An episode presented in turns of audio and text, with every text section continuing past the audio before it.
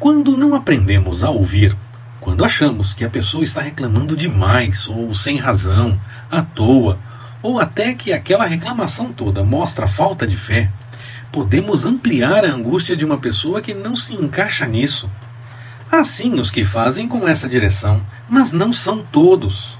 Há situações que acontecem conosco porque o Senhor tem o propósito de nos ensinar algo ou para que possamos dar testemunho mesmo.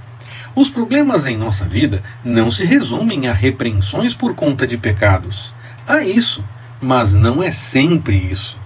E Jó nos mostra essa realidade.